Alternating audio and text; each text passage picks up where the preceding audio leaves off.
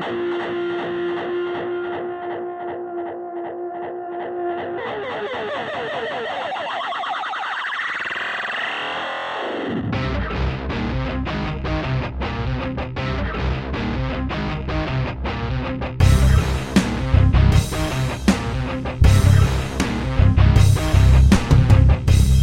everybody, welcome to Mentoring Moments. Believe, Build, Conquer. I'm Sykes. Today, I want to talk about the top 10 ways to maintain perspective during challenging times. So, how well do you handle challenges? With the right perspective, any situation can be handled effectively and with minimal drama. Because I mean, some people like drama, but hey, I save my drama for television shows, things like that. So, learning to direct your thoughts and attention are valuable assets in troubling times. Maintaining a positive attitude provides the best opportunity to find a solution. And if you're forced to deal with a negative situation, hey, why not do it with a smile, right? So, I want to talk about how you can use these strategies to help keep a level head when everything is going wrong. Number one, find a way to learn from the challenge. Challenging times can be excellent learning opportunities. As a matter of fact, just about every challenging opportunity I have, even if I'm absolutely miserable when it's currently happening, I stop myself, I break a state, and then I jump back in. I say, What am I going to learn from this? So even if I don't know what that lesson is yet, I'm going to slow things down a little bit and say, Pay attention. There's going to be something to learn. There's a lesson in there somewhere, but you must look for it, okay? At the very least, ask yourself how you can prevent a similar situation from happening again. And then imagine how great life would be if you never repeated the same mistake twice. Sometimes you might, but if you really work hard and you look to find a way to learn from the challenge, there's a lot of opportunity there that you won't do that twice. Number two, be accurate. And what I mean by being accurate is, is when something goes wrong, we often jump 10 steps ahead and foresee the worst possible outcomes.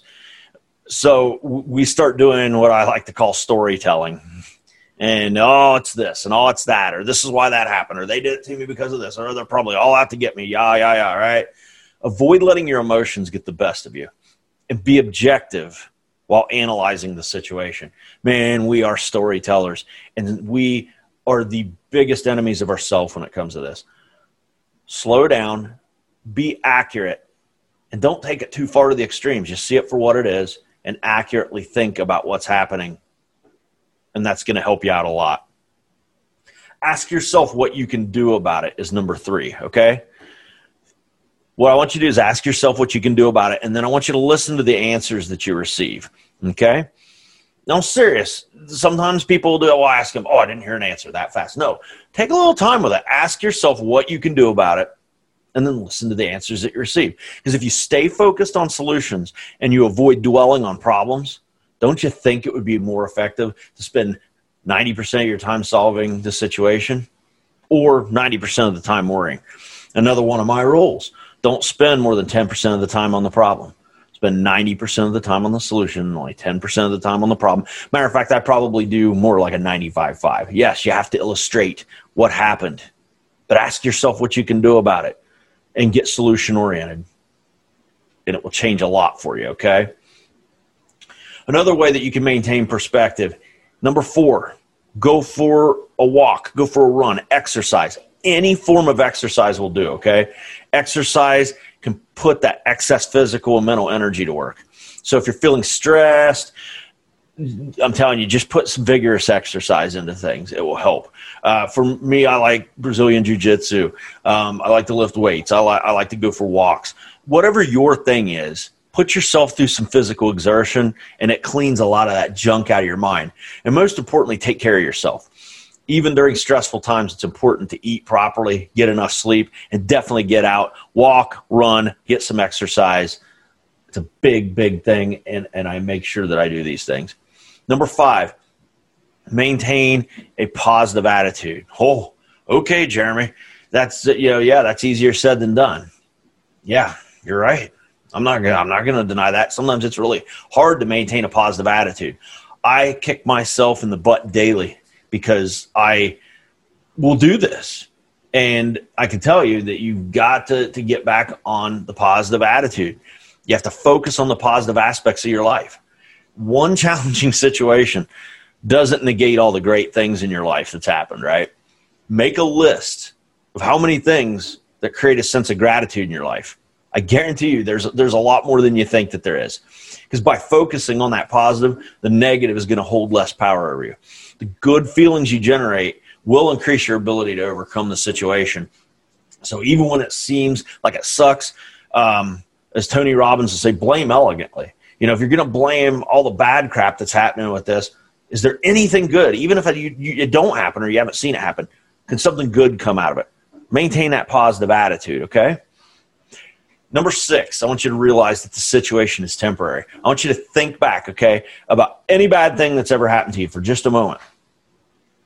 It would all still be happening if it lasted forever, right? So just realize that that situation is temporary you have. You've had many challenging times in your life, but you have survived all of them if you're listening to me right now.